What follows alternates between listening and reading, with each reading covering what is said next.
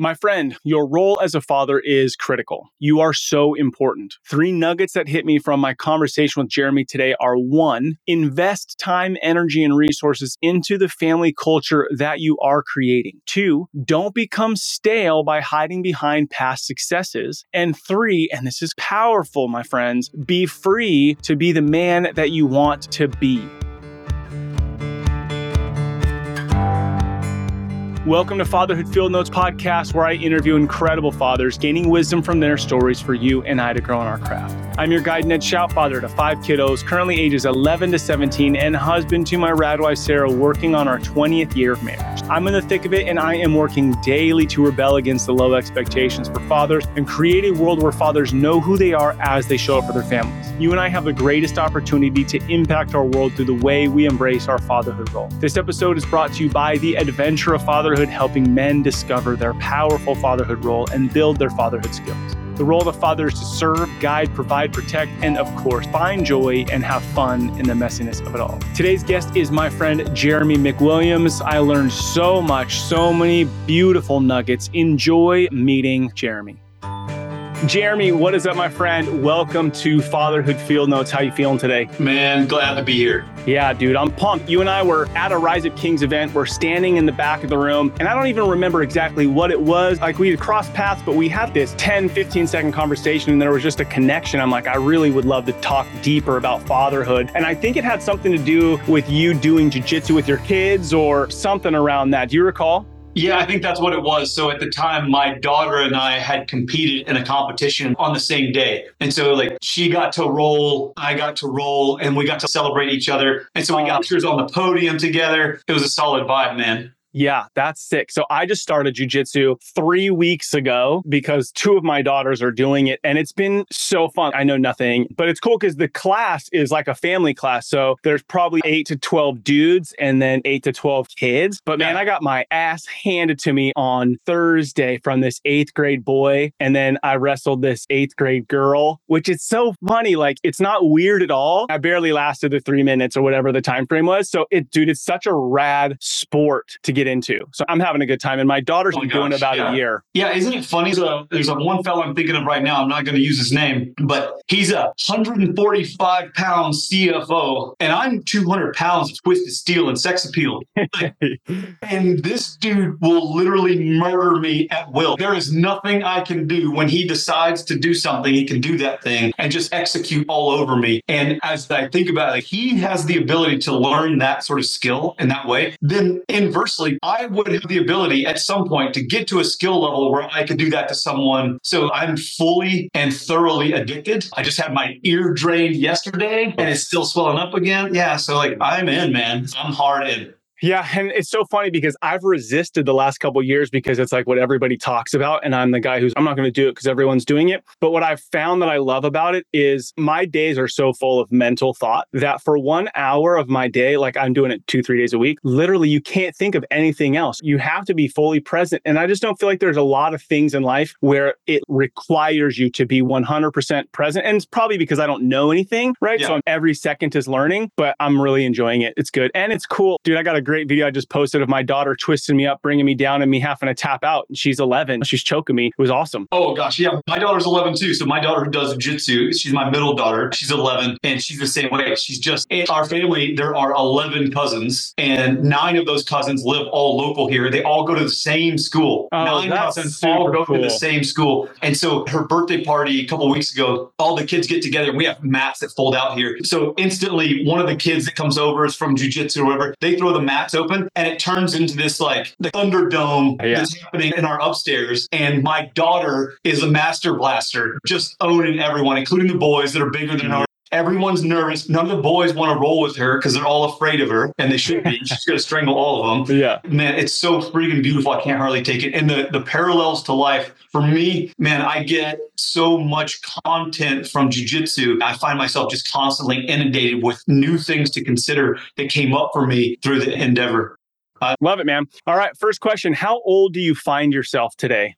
I am 44 years young. 44 years young. Okay, so interesting the way people answer the question. So 44 years old, but why add the young to it? What does that mean for you? I have a tendency to joke around. And so 44 years young is just me being silly. That's normally what you'd say to someone who's actually legitimately old. Yeah. 98 years young today, whatever. I'm just being an idiot. Love it. And then how many years you've been married? I've been married right at 15 years. And so we just celebrated 15 last month. Dude, congratulations. That's amazing. Yeah, thanks. And then how many kids do you have and what are their ages? Three daughters, 13, 11, and 8. Nice. Love it. Oh my gosh. So I got four daughters Yeah. and one son, but being a, a dad to girls is such an incredible honor. And the fact that you're doing the jujitsu and I'm sure other things with your kids is just so rad. It's this mindset of like, ah, oh, I need to do this with a boy is just super inaccurate. And it's funny. I actually had a dude walk up to me at the gym the other day. He's probably 65 and he's, yeah, I just love seeing you here with your daughters because my daughters go with me to the gym more than my son does. Where do you guys live? Where do you guys reside as a family? We're in the northwest area of Phoenix. So, like, we're about as far northwest in Phoenix as you can get and be in the Phoenix metropolitan area. So, we live up near Lake Pleasant. Okay, cool. And then kind of an offshoot is it's unique for families to be residing in the same area now. So you mentioned that you have a lot of cousins in the area. So is it your mm-hmm. side of the family, your wife's side of the family? How did it work out that you're all in the same area? So, a little bit of a longer story there that I'll make real short. My wife's from Seattle and her whole family's from Seattle. I met my wife by the Army moving me to the Pacific Northwest to Joint Base Lewis and McChord. And my wife's whole family has always ever been from Seattle. And then the riots in 2020 happened, made us really consider where we were raising our kids. And then we went on a hunt for a place to live. And so, uh, a place to move to. We found Arizona after a lot of looking. We found the Phoenix area. When we moved here, all of her family came to Mm. visit us and everybody fell in love. And so then everybody moved here. Wow. And, so, and then my mother and stepfather ended up moving over from Mississippi, which is where I'm from. Central Mississippi is where I was born and raised. And so right now we have my mother and stepfather live about 15 minutes down the road. And then my wife's sister lives a quarter mile down the road. Her parents live one mile down the road. And her other sister lives three miles as the crow flies down the road. It's just, and all our kids go to the same school. We see each other constantly. We're going to see each other in a few hours. Everyone's coming to our house for dinner tonight. So, to as much as you want to expose yourself based on how you would want to answer this question, okay, so I'm trying to talk to my kids more, right? We're, a very independent family, but we do love to come back together. But we're having more conversations because my oldest is a senior. She's going to be moving to college on the mainland. But we're talking about, hey, where will you guys land? You're going to get married, they're going to have families. Where are you going to land? And what does it look like to do life with your family? And there's a couple pieces on ask around this, but what's the value you find in being able to do life together more frequently? Sure. I think there's some cultural values there. And then there's also some practical value. Practical value would be like, hey, I got to take one kid to the orthodontist, but I got two more kids. You call your sister who lives just down the road. Hey, can you pick up the kids from school? So there's a real practical value when it comes into sharing responsibility or even someplace for the dog to land when you go out of town for a week. Mm. or so. And so tons of practical value. I won't belabor the point there. The cultural value is one I can't overstate too. The cultural value, at least most of our extended family share our values. Yeah. And then we do most of our life with that family and with other friends. But our kids now are exposed to more of that. They're more immersed in that culture. And that's what we were basically becoming very cognizant in the Seattle area. The culture that we set up with our immediate family and then our extended family. So my wife's parents and her siblings, we were starting to see negative attributes breach the bubble of culture that we created with our family Mhm. we weren't down with it. And so then here, it doesn't feel so much like we live behind enemy lines here, if that makes Ah. sense. Yeah. Eh, yeah. The culture piece is a big one. Okay, and I'm going to come back to that, but I'm going to dig into like the vulnerable part. I, I want to use two words. Is it easier? And the opposite of easier, I would say, is there some mess to it? Does some things become Oh, messier? What's the benefit of the mess then? What's the benefit of that? So I'll put my finger on the mess real quick and then I'll talk about the benefit. When you do life closely with people, Yeah. it's almost like dancing. And when you dance with one another, you're going to step on each other's toes. Yeah. Okay. Beautiful. So, but the dance is still beautiful. Your toes may get all jacked up, but the dance is still beautiful. And ways that manifests in our situation would be like there's people in our family who maybe raise their kids differently than us, or maybe they respond to work life balance things differently than we do in our family. Man, we could look at that as a real negatively impacting our Right. kids, or we could look at it as a real positive. We get a chance to articulate the difference. Well, here's how we live in our family. We clean our house. Everything has a place. My wife is like incredibly organized. Our home is always very clean and tidy, even though we have three kids and two dogs. But there's others in our family who their house isn't that way. And my kids get to see the difference in these two homes. We all love each other, right? So it's not from a place of hate or anger or anything like that. They just get to see all of it. And then we talk everything through in our house. Yeah.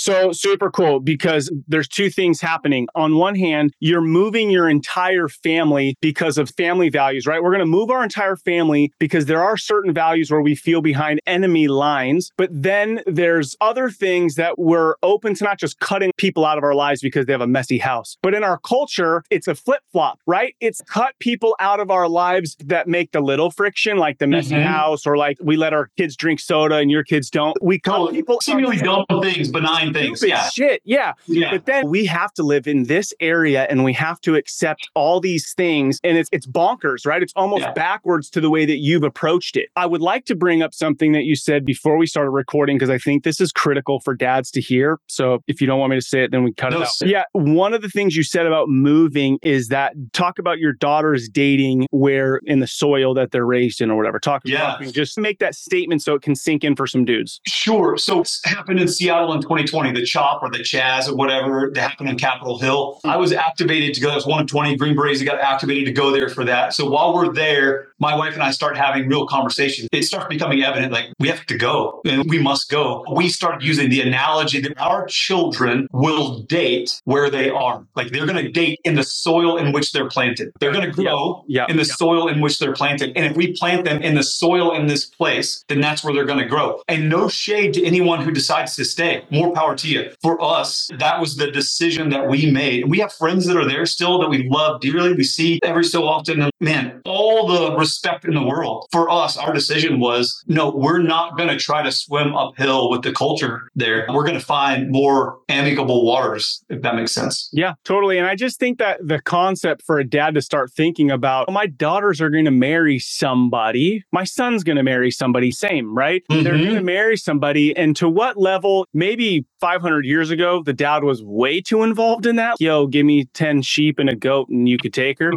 And today I'm like, you're 12, here's a phone, do whatever you want. It's like we've stepped way away from our responsibility to lead these kids into the relationship. So cool. Before we leave that point, as a father who has daughters stepping in, I've had one of my daughters have a couple dating and we're kind of in that right now. But for yourself, that's down the road. What's your philosophy on that? What's the conversations you're having with your Hmm. 11 and 13 year old now in preparation for that? Yeah, so my 13 year old is tall and blonde and beautiful and coming like she's coming into womanhood and she cares nothing about boys. She cares everything about books. Like this Got it. old girl will read all night. Yeah, You know, like, old soul there. yeah, she and my middle daughter, the jujitsu one, the redhead. Yeah. yeah, old girl is aware. Like she's tracking already. We have a policy, and our kids totally get it too. Even my middle daughter, she understands. Like, hey, 11 years old is too young to date. Right.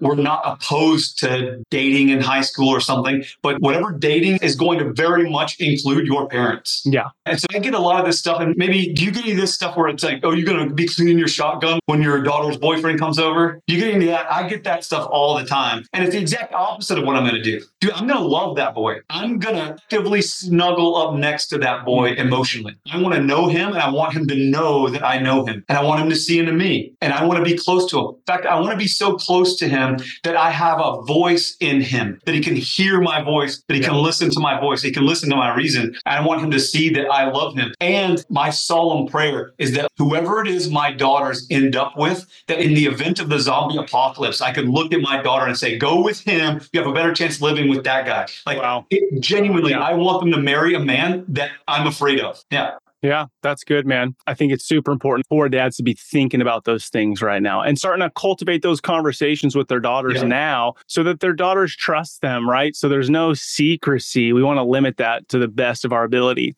Yeah, we don't Um, start building trust with our kids at 13. We start building trust with them at three. You know what I Uh, mean? yes. And the conversation, you start to build a conversation at three, four, five, so that it continues through 13 to 19 and beyond. Adulthood. Yeah. What is it that you do for a living to provide value out in the world and support the family? At the time we moved down here, I was a business broker in Seattle. So to make that long story short, we had been serial entrepreneurs since 2012. We bought our first business in June of 2012 and grew that business over the course of six months or so and used the funds from that to buy other businesses. So we would basically buy distressed businesses and then sell them off uh, six months or a year later or something for more money than we paid for them. Right. So we buy undervalued assets and we use the first business we ever bought as sort of our money machine to be able to buy those other businesses. And we buy ones that were broken and then we fix it and then sell it. And so in 2018, we sold basically every position that we had and hedged our family financially. I went to work as a business broker, helping other people do what I was doing, mm-hmm. identifying these deals and getting the deal over the finish line. And so did that for a few years. And then when we came down to Phoenix, and I've started with Rise Up Kings about the time that we moved to Phoenix,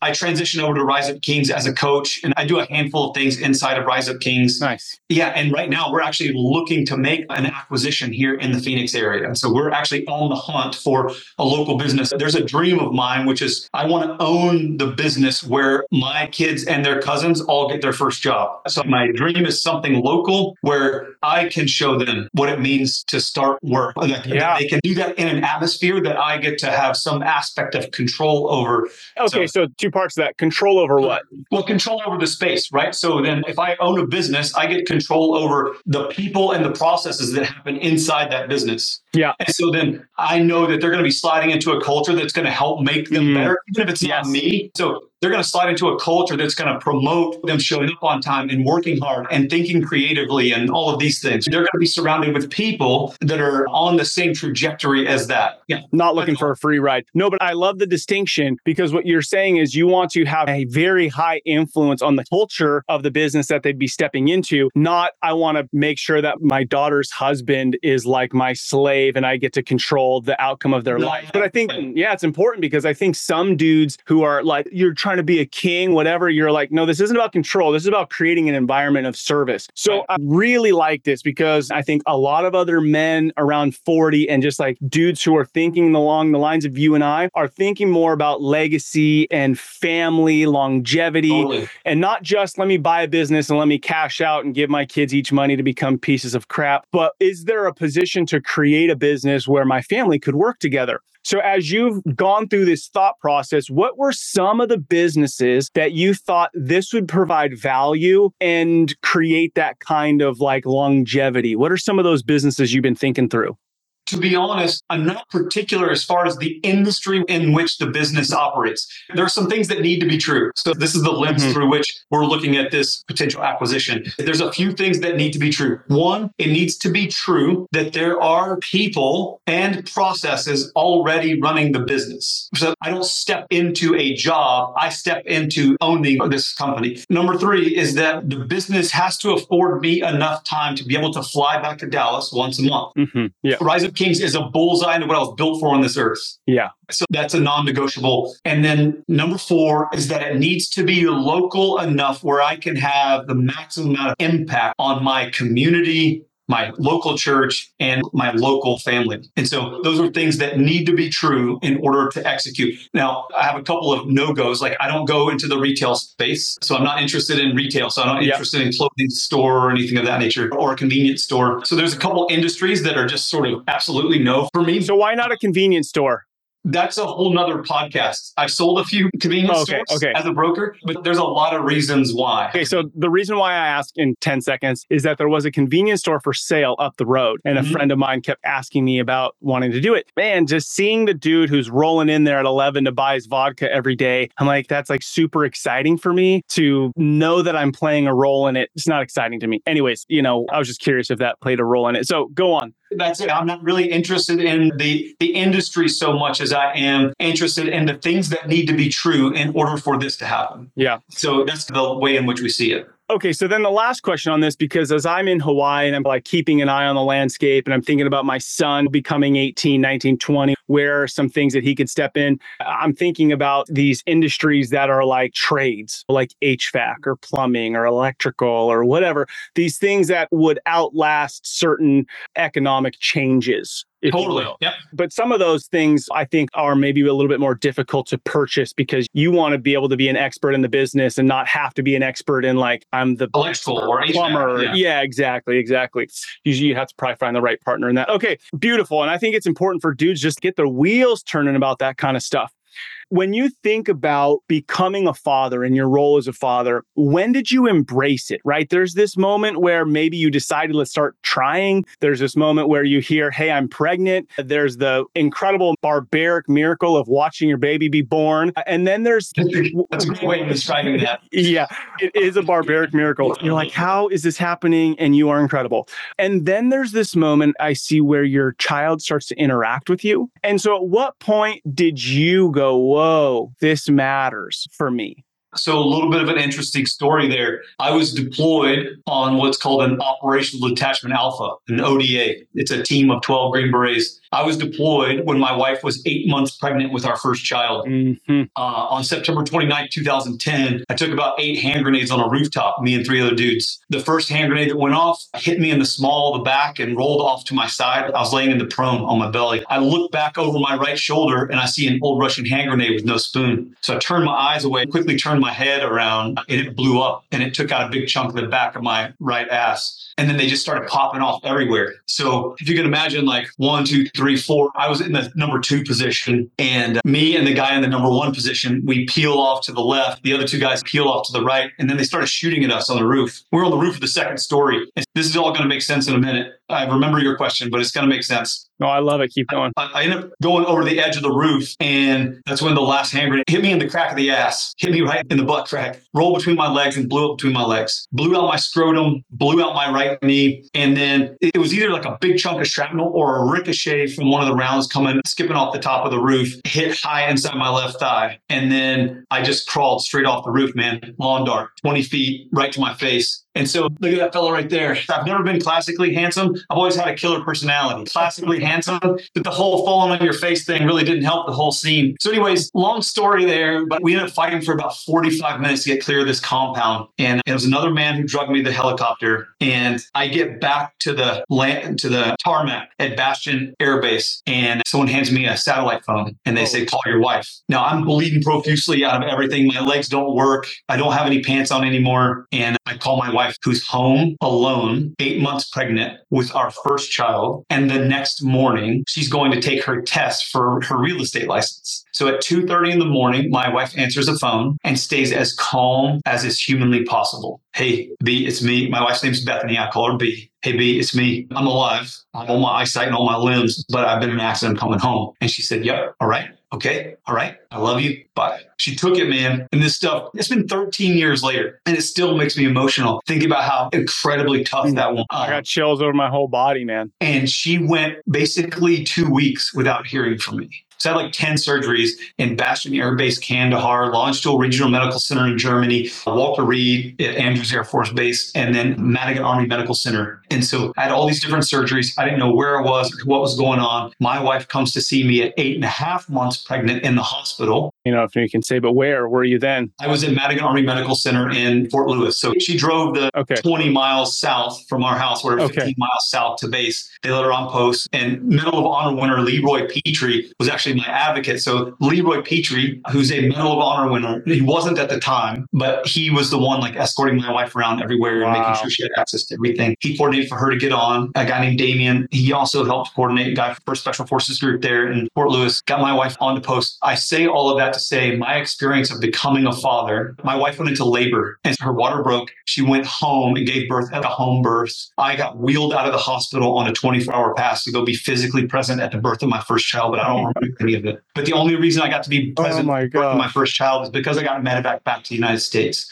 And so I became a father for the first time. I had the last cognitive memory that I had, the last like lucid memory I had Yeah. was me fighting for my life Wow. alongside 11 other dudes who were all fighting for our lives. Yeah. And wake up from that to be like borderline crippled, be a father and not be in the war zone anymore. That first experience was very interesting because I couldn't walk up the stairs to my own bed. I slept on the couch. But then the little nugget, my oldest daughter's name Parker, she was just this little nugget. Mm-hmm. And I remember I felt a lot of frustration with a baby. Mm-hmm. And then as they got to where they could run around and roughhouse and play, what's coming up for me is it felt like fireworks. That's when it like felt big and exciting and fun and really looking forward to more. I think my wife liked the snuggly version more, like the nuzzle up and snuggle. I like being able to like body slam them on the mattress and then hold them upside down and carry them by one leg or whatever and put them on my shoulders. Like I liked when they could talk back. Yeah. You know? There's like this interaction that you totally. have them. Yeah. Was, but I think it stems out of something selfish in me, though. I want something out of this relationship. And as a baby, like, I don't know that it comes from a good place. I've checked in here lots. I'm not certain for me, it was always coming from a good place. I'm just being honest about it. What came up for me was this is now also fun for me. It's more natural for me to interact with this kid who can run around and play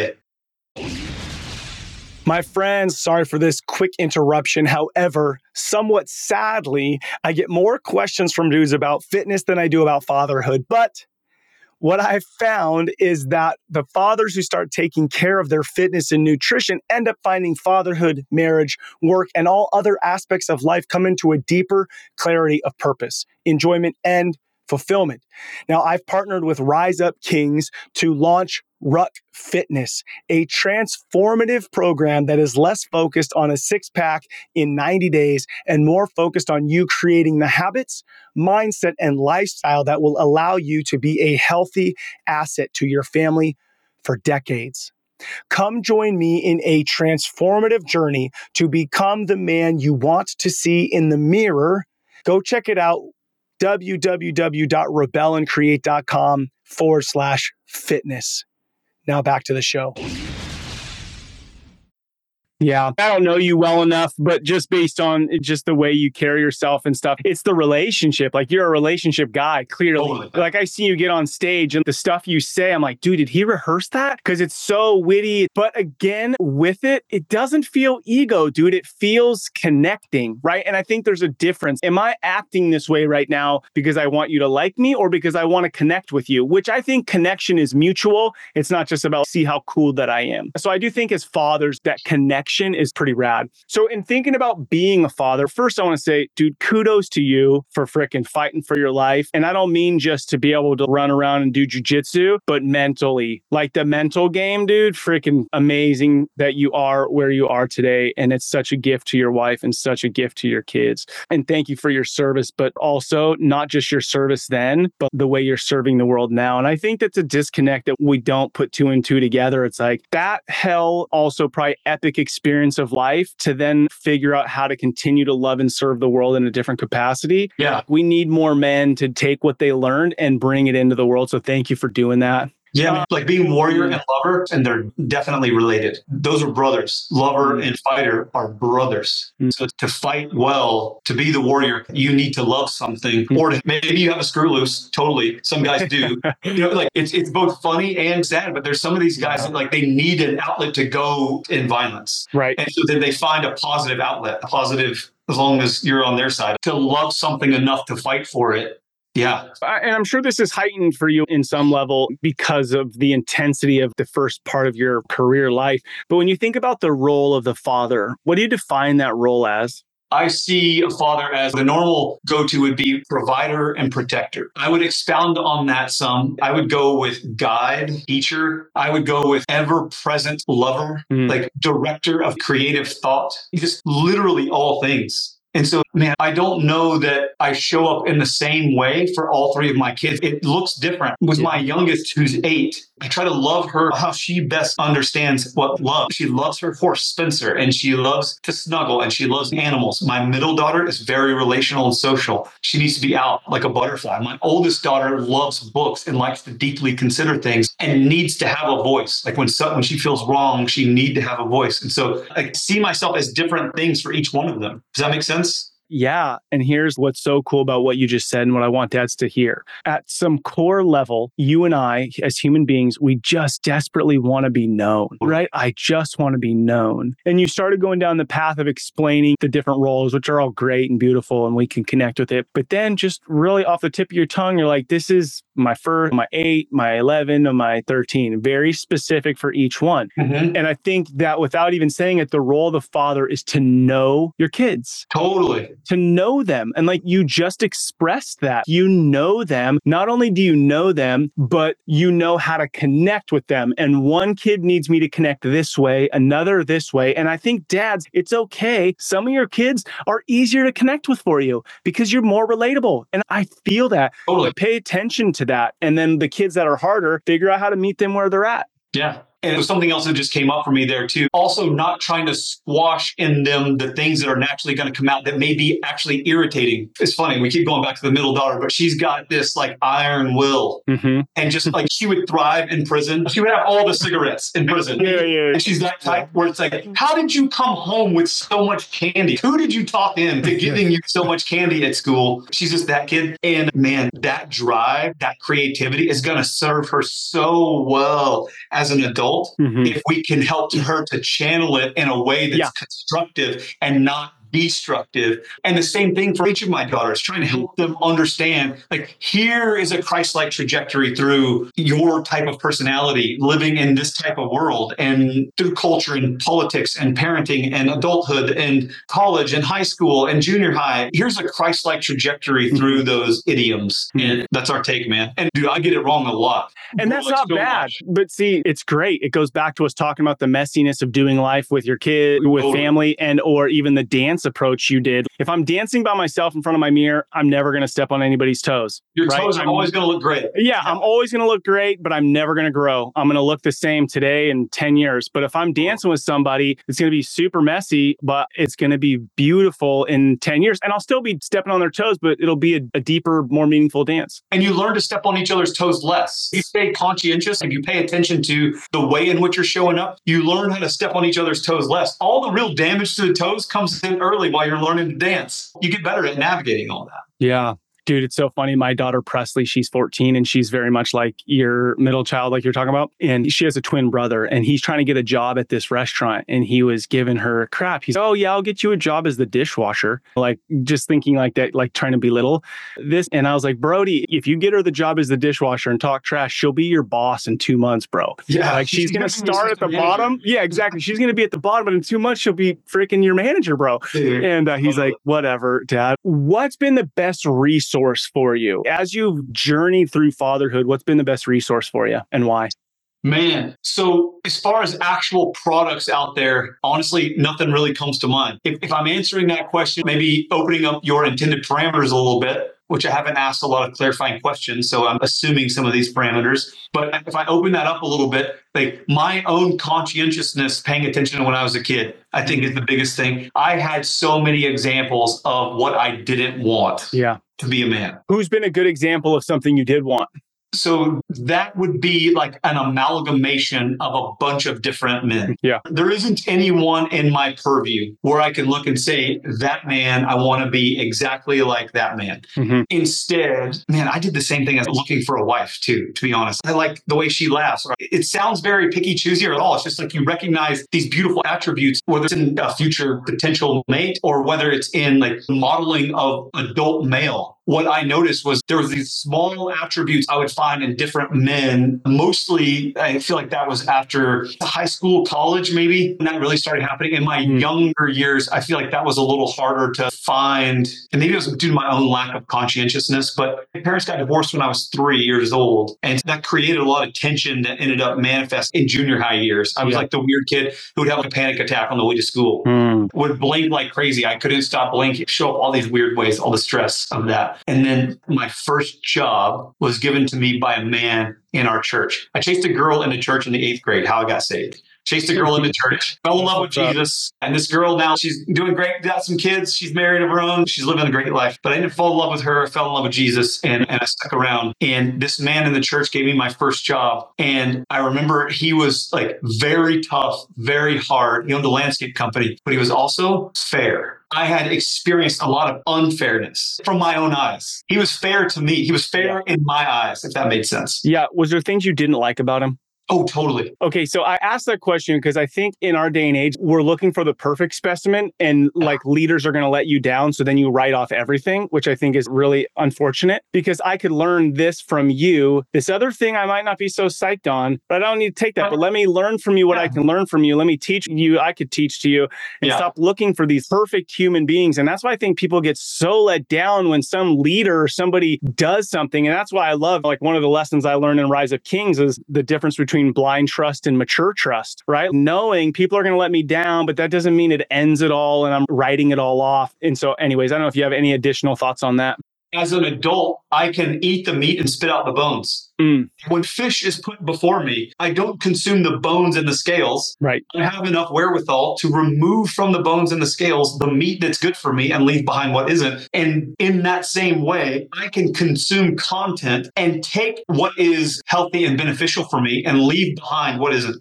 I, I love that analogy because, as you say it, I think so many men and people right now are like eating the fish and then they get the bones in the mouth and they're like, become a victim. I can't believe you did this to me. Totally. You didn't tell me there were bones in here. It's like, dude, you're totally. a freaking man now. You're a man. Figure this out. All right. This podcast is Fatherhood Field Notes. You've been doing it, just opening up your field notes to us. The mantra behind it is rebel and create. To rebel against something, maybe culturally or in our society, but not just to bitch and complain about it, but to create something in its space. So when you hear the words rebel and create, what's something you're rebelling against and what do you hope to create out of that? Dude, this is so good. Rebel against the idea that as a man, you've arrived. So when I was a kid, every man in my purview had it all figured out and you weren't allowed to question anything and they had already paid their dues.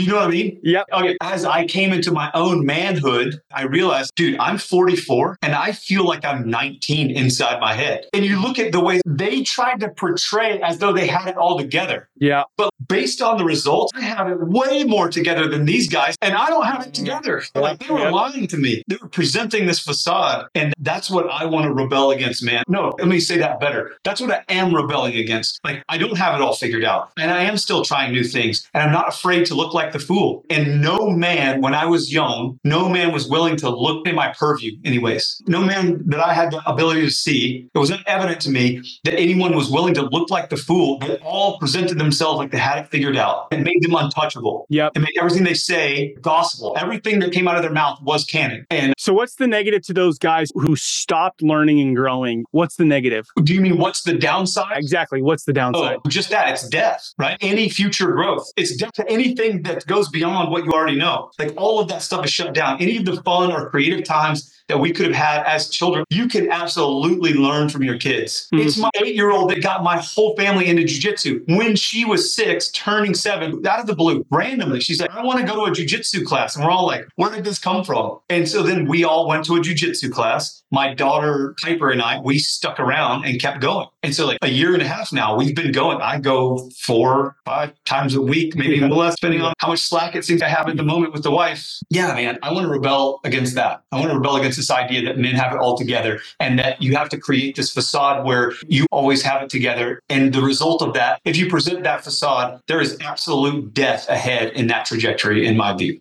I love it. And what I want to lean into for dudes is we're not talking about just death for yourself, but we're talking about no more growth in your marriage. You're just like going through the motions. No more depth of connection with you and your kids and then their future spouses. Listen how Jeremy talked about I want to be like homies with my daughter's husbands one day, like work together, do life together. So you're cutting that all off. Well, I can't go talk to your dad because he's stuck in his ways. Are you joking me? Like we want to be approachable. So when you hear those things, talk to me about your beliefs and feelings and thoughts around confidence, right? Because there have Mm. been times as Ned, 40 years old, have been stepping into, I've been seeking the day that I'm going to feel confident because I thought what confident meant was I paid my dues and I earned it. But now, just like you're talking, I've had this real realization in the last couple of years. That's not actually confidence. It's being able to go to a jujitsu class at 40 and I don't know what the hell I'm doing and go roll with a freaking eighth grader in front of other men and lose. Yeah. So this is so cool how you drew the correlation here. You almost gave my answer by drawing the correlation the way that you Mm. did. It's like being willing to look like a fool. I am confident in the fact that I don't know much and I don't have to pretend like I know much about something I don't know much about. And it's okay. I am absolutely broken and highly valuable. Yeah. So, how do you show up in that I am a strong, confident man, but I'm also okay to look stupid? Because I'll tell you, that's one of the things that me and my wife fight about is from getting made fun of for this, that, or the other in sixth grade or seventh grade. There's still totally. this connection for me. I don't want to be an idiot. And dude, even yesterday, we're getting out of the car and my 14 year old was joking with me because I was joking in the car. She's like, Oh, mom thinks you're an idiot. And it was just a joke. But at 40 years old, there's still this tiny bit of sting in my heart. But then I'm like, Ned, you're not an idiot. This is just fun and games. But I feel like a lot of men struggle with not wanting to look stupid or like yeah. an idiot.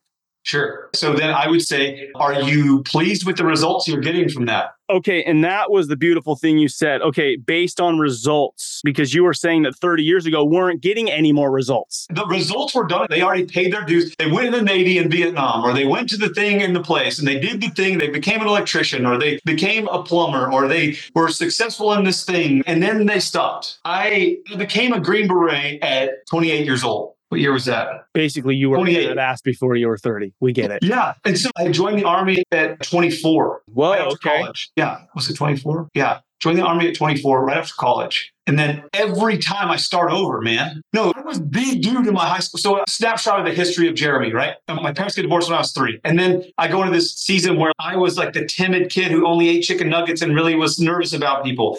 And then step into this thing. Now we're hunting and fishing all the time on property out by our house where I grew up in the woods. Mm. Grew up on the soccer field, started building confidence into junior high and get really self-conscious and start having all these panic attacks and be like, I'm just like the weird kid. Finally in eighth grade, I decided I'm just going to be nice to everybody. I made this decision. I'm just going to be nice to everybody, but damn the results. I'm just going to be nice. So I started just being nice to every person I talked to. I became the most popular dude in eighth grade. Like I got voted like all the two stuff. Yeah, yeah, cool. Going to high school, I became Mr. Madison Central. And I went to school with 4,000 kids, right? I became Mr. Madison Central. Go to college, turned out to be weird again, just flip the script. And then 9 11 happens while I'm in college. I get out, quickly join the army. 18 days after I finish college, joining the army. In the army, I start all over again, right at the bottom. Look at idiot again. Your head all crooked at basic training and you're standing there. Look like a freaking idiot again. There it is, like back to the bottom of the barrel. You just keep getting knocked back down to the rungs, but every time I was leveling up, man. So I'm at the bottom of the barrel, but the barrel's on a different rack. You see what I'm saying? Like you get knocked a few rungs down, but you're on a whole different plane than you were before. But when we say, I have become a Green Beret, that's good enough. No, it isn't. Yes. Okay. Because if you don't keep going, then there's so much opportunity cost that it's incalculable, the opportunity cost, because there's so much opportunity for new relationships, new expansion of learning, new creativity. There's so much newness that we just stop putting yeah. light on this field and now nothing grows there. I love it. Dudes, if you're listening to this right now and if you feel stale in life, I want to challenge you. Are you just hiding behind past successes? Like some success from five years ago, 10 years ago? Dude, you're stale, bro. So let me ask you this, Jeremy, and it could be something small, it could be something whatever. What's something last year that you tried new? So last year that I tried new, I guess jujitsu technically started a few months before last year. So okay, but that's relatively new. 2022. And so last year I went from being the drill instructor at Rise Up Kings to being the head coach of events. That's a very interesting and a very large step to take ownership of that experience. Yeah. And so then that was a very big new thing for me that I tried new was having the confidence to step into that place and like own this event. There's a lot going on, a lot of moving pieces, and to own that in that space was a big thing. I started milling my own flour. My wife bought all this flour for me, like wheat berries. And so then actually, I love baking cakes. So I literally have a cake on the counter right now for my mother in law's birthday, all made from scratch. I make pizza from scratch. I make bread from scratch. I make my own soap. I'm tracking this tough tough guy. He's leading yeah. men. He's doing all this stuff. Yeah. Okay, he, he digs baking cakes. Cool. Now yeah. I was tracking because I want to eat cake right now.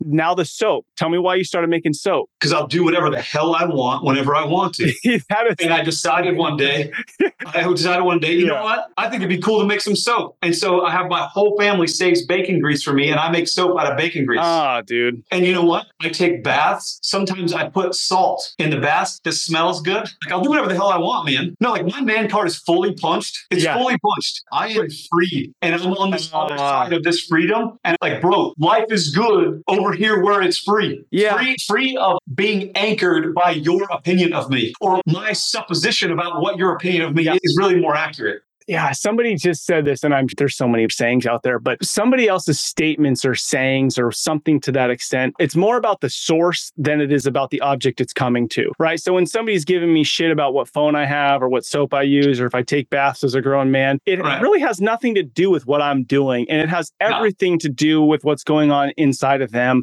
So can Totally. I untie myself from that and then love them where they're at? That would be the hope. But your answer, dude, oh, if more men felt that way, I do whatever the hell I want, but not getting home at 11 a.m. drunk from the bar I drove No. home and telling my wife, I'm a man, I do whatever the hell I want. They're so different. The foundation of love and service that's coming from you being a man and doing whatever you want is like true confidence compared to the dude who's hiding behind this false patriarch. I would say that person isn't actually doing what they want. They're doing what they're enslaved to. They're Mm. enslaved to the sedation. And so think that what you want is to be home at 11. No, bro, what you want is love. And you found some fake thing at the bar, is what you found. Yeah. You found some fake feeling of having a confidant, of someone sitting across the bar that you get to talk to. You found a fake feeling of peace. You found it in the drugs that you're using. Mm. You found fakeness, man, and you're using fakeness. And so I would say that person isn't actually doing whatever the hell they want. I would say that person's doing what they're compelled to do by the sedation that they're addicted to. No, I'm doing what I want to do.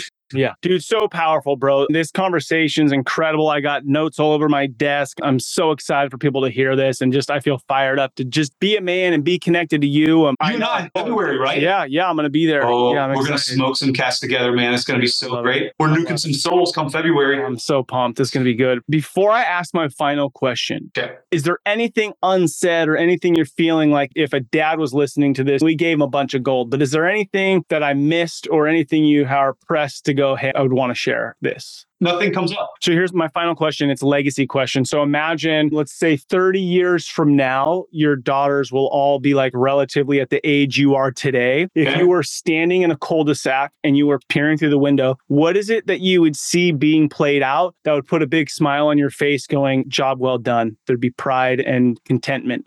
What an interesting question. If we just got this snapshot into their homes, what would be going on there that would make me feel content or effective? Yeah. Like a tear or a smile. Like you're like, Sure.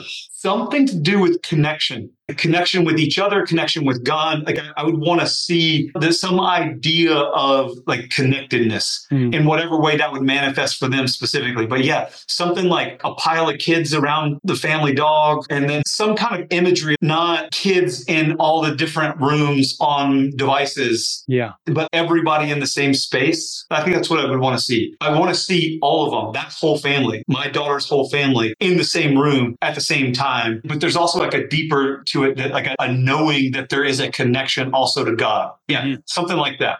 Beautiful. I love it. And as dudes listen to that right now, I want to challenge you to go, oh, yeah, yeah, I totally get it. That's what I want too. I want you to go into your house later today and ask yourself, are you cultivating that? Or are you tired from your day job and you're walking in and all you want to do is go sit in your own bed or your own backyard with your beer and your phone or your show? And that's not happening. Because if it's not happening today, it ain't happened 30 years from now. So the things that you want in life for your family, you have to go work for. And uh, that's what Jeremy and I want to leave you with today. Jeremy, bro, this has been so incredible. I'm looking forward to spending more time with you, getting to know you more. Thanks Yeah, for man, being an incredible dad, husband, and leader, and just keep keep becoming, right? I mean, coming back to what you said, never arrive, continue to just pursue the greatness that God saw when He made you and sharing that with the world. So, thank you so much for our time today. I just loved it.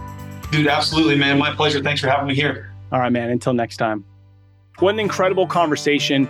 I loved digging into the confidence piece, right? To be a man that is okay to look silly, to look stupid, to try new things, to not get stale by hiding behind past successes. It's what we need and it's what our kids need. And it comes down to trusting who we are and continuing to get to know ourselves, right? If I want to be known, I have to be vulnerable and willing to get to know myself. And that happens through trying new things. Now, you guys, most men, they don't know who they are. They don't understand their fatherhood role. And that's why I started Adventure of Fatherhood. You can go to adventureoffatherhood.com. Got a few options on there as simple as getting a new dad a gift, a children's book, inviting him into his role to say, hey, dude, check it out. This is who you are. You matter. All the way to three online courses one for brand new dads, one for dads who have a five to 15 year old who are just trying to better understand their role, to a 90 day course where you row with me for 90 days and really dig into intentional fatherhood. So check it out, adventurefatherhood.com. All right, my friends, if this is helpful, beneficial, please write a review. It helps spread the word that